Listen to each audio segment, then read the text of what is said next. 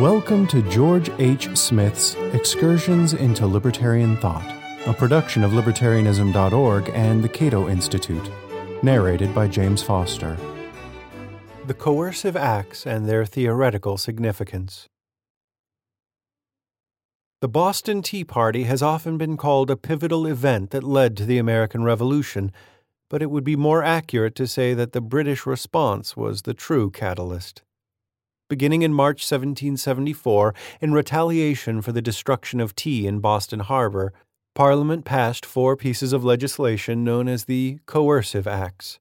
Some historians include a fifth, the Quebec Act, among the coercive acts, but this had been in the works for some time and was not a direct response to the Boston Tea Party. These measures, which many Americans called the Intolerable Acts, amounted to a declaration of martial law in Boston. They left Americans with no plausible course of action between the extremes of total submission and revolution. The coercive acts closed the port of Boston, with some minor exceptions, until Bostonians provided restitution to the East India Company, compensated customs officers for their losses, and showed proper respect for law and order. The Charter of Massachusetts, its constitution in effect, was severely altered to give the royal governor extensive powers. He could now appoint or fire all judges of the inferior courts of common pleas, commissioners of oyer and terminer, that is, judges who dealt with treason, felonies, and misdemeanors, the Attorney General, provosts, marshals, justices of the peace, and other officers of the council or courts of justice and upon every vacancy of the offices of Chief Justice and judges of the Superior Court, the Governor shall have full power and authority to nominate and appoint the persons to succeed to the said offices, who shall hold their commissions during the pleasure of His Majesty. Jurors would no longer be elected, but instead would be appointed by sheriffs, who served at the pleasure of the Governor. Except for conducting routine business once a year, the Massachusetts Assembly was forbidden to meet without permission from the governor. Town meetings throughout Massachusetts required similar permission to convene, and participants were forbidden to discuss anything that the governor deemed inappropriate. In addition, a military governor, General Gage, replaced the civilian governor, Thomas Hutchinson, and Gage's authority would be backed by four regiments of British soldiers. This was the same number, around 4,000, a ratio of one soldier to every four civilians, that had led to the Boston Massacre a few years earlier. Civilians could be compelled to provide lodgings for these soldiers, and if a soldier or any officer of the Crown was accused of murder or other capital offense, his trial could be moved to England or to another colony at the discretion of the governor. It was with good reason that some Americans dubbed this last provision the Murder Act. The Tea Party had been universally excoriated by members of Parliament. Even those MPs known as Friends of America called it a criminal act and demanded restitution for the East India Company. But some of these MPs vigorously protested the coercive acts as overkill. It was unfair, they said, to punish all Bostonians indeed all residents of Massachusetts, for the criminal actions of a small group. Moreover, the coercive acts would compel Americans to confederate in self defense, and a full scale revolution would probably be the result. These were reasonable concerns and accurate predictions, as it turned out, but most MPs were not in a reasonable mood. Indeed, one member went so far as to demand that Boston be burned and completely destroyed as the Romans had done with Carthage. The British ministry had considered the possibility of bringing ringleaders of the Boston Tea Party to England for trial. The British had a list of the usual suspects, such as Samuel Adams and John Hancock, but they knew they had virtually no chance of finding witnesses who would testify against these popular resistance leaders. Prime Minister North therefore consoled himself with the belief that it was reasonable to punish the entire town of Boston, because that town has been the ringleader of all violence and opposition to the execution of the laws of this country. In other words, the coercive acts were payback for much more than the Boston Tea Party. Many prominent Americans also condemned the destruction of East India Company tea. Benjamin Franklin, writing before passage of the Coercive Acts, called the Tea Party an act of violent injustice on our part, claiming that it was improper to destroy private property in a dispute about public rights. Franklin feared the Tea Party would give the British an excuse to wage war against Americans, so he urged the Massachusetts Assembly to indemnify the East India Company before Parliament retaliated. George Washington was another American who condemned the destruction of tea, but his harsh reaction to the coercive acts illustrates their tremendous theoretical significance. The coercive acts fit perfectly into the conspiracy theory that some American radicals had been pushing since 1763, because those acts seemed to provide conclusive proof that the unjust actions of the British government over the past decade were not unrelated events. The coercive acts were viewed by many Americans as the culmination of a plan or design to extinguish American freedom and establish despotism.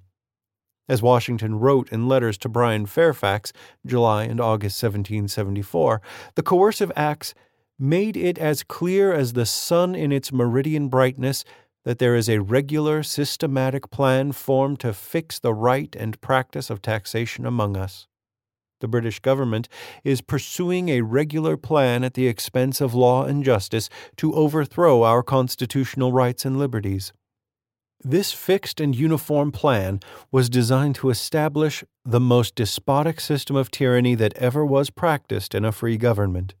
In short, what further proofs are wanting to satisfy one of the designs of the ministry than their own acts, which are uniform and plainly tending to the same point? Washington was convinced beyond the smallest doubt that these measures, the coercive acts, are the result of deliberation. To appreciate the theoretical significance of Washington's remarks, we need to recall this passage from the Declaration of Independence. Prudence indeed will dictate that governments long established should not be changed for light and transient causes and accordingly all experience hath shown that mankind are more disposed to suffer while evils are sufferable than to right themselves by abolishing the forms to which they are accustomed. But when a long train of abuses and usurpations, pursuing invariably the same object, evinces a design to reduce them under absolute despotism, it is their right, it is their duty to throw off such government and to provide new guards for their future security. As I explained in an earlier essay, a design to establish despotism was the bright line in radical Whig ideology that separated the right of resistance from the right of revolution. Under certain conditions, which I will discuss in a later essay, resistance against specific laws was viewed by radical Whigs as justifiable, but revolution was another matter entirely. A revolution was not justified unless it could be shown that unjust laws were part of an overall plan to establish despotism. As John Locke put it in his Second Treatise of Government, 1690, Revolutions happen not upon every little mismanagement in public affairs, great mistakes in the ruling part, many wrong and inconvenient laws, and all the slips of human frailty will be borne by the people without mutiny or murmur. But if a long train of abuses, prevarications, and artifices, all tending the same way, make the design visible to the people, and they cannot but feel what they lie under and see whither they are going, tis not to be wondered that they should then rouse themselves and endeavor to put the rule into such hands which may secure to them the ends for which government was at first erected. George Washington was not alone in viewing the coercive acts as conclusive proof of a deliberate plan by the British government to establish despotism. Far from it, the same opinion was expressed many times by many Americans in letters, speeches, pamphlets, newspaper articles, and public documents. According to the Boston Committee of Correspondence, the coercive acts were glaring evidence of a fixed plan of the British administration to bring the whole continent into the most humiliating bondage. One orator spoke of the decision to station thousands of British troops in Boston as springing from a plan systematically laid and pursued by the British ministry nearly 12 years for enslaving America. In a summary view of the rights of British America, 1774, Thomas Jefferson wrote of the coercive acts Scarcely have our minds been able to emerge from the astonishment into which one stroke of parliamentary thunder has involved us, before another more heavy and more alarming is fallen on us. Single acts of tyranny may be ascribed to the accidental opinion of a day, but a series of oppressions begun at a distinguished period and pursued unalterably through every change of ministers too plainly prove a deliberate systematical plan of reducing us to slavery. In the fall of 1774, John Adams, using the nom de plume Novanglus, published what was perhaps the most detailed account of how British politicians and American Tories had conspired for years to strip Americans of their rights and liberties. Throughout these essays, we find references to a manifest design, settled plans, systematical means, and so forth. The theoretical implications of the coercive acts were brilliantly summarized by Bernard Bailyn, The Origins of American Politics, 1967, pages 11 and 12. Responding to those modern historians who had dismissed American claims of a British conspiracy as extravagant, rhetorical, and apparently far from the realities of the time, Bailyn wrote, we shall have much disbelief to overcome, for what the leaders of the revolutionary movement themselves said lay behind the convulsion of the time. What they themselves said was the cause of it was nothing less than a deliberate design, a conspiracy of ministers of state and their underlings to overthrow the British Constitution both in England and in America, and to blot out or at least severely reduce English liberties.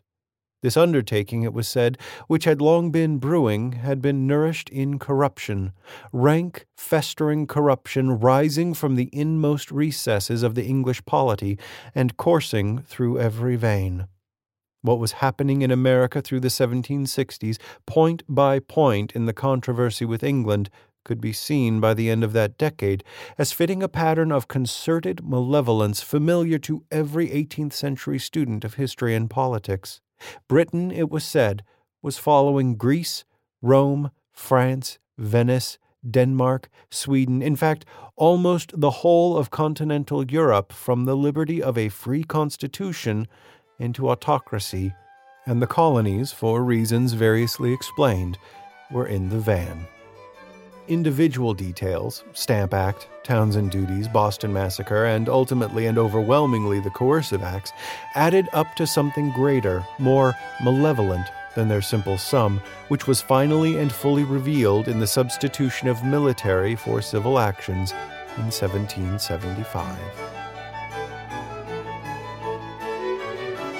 Thank you for listening to Excursions. To learn more about libertarian philosophy and history, visit www.libertarianism.org.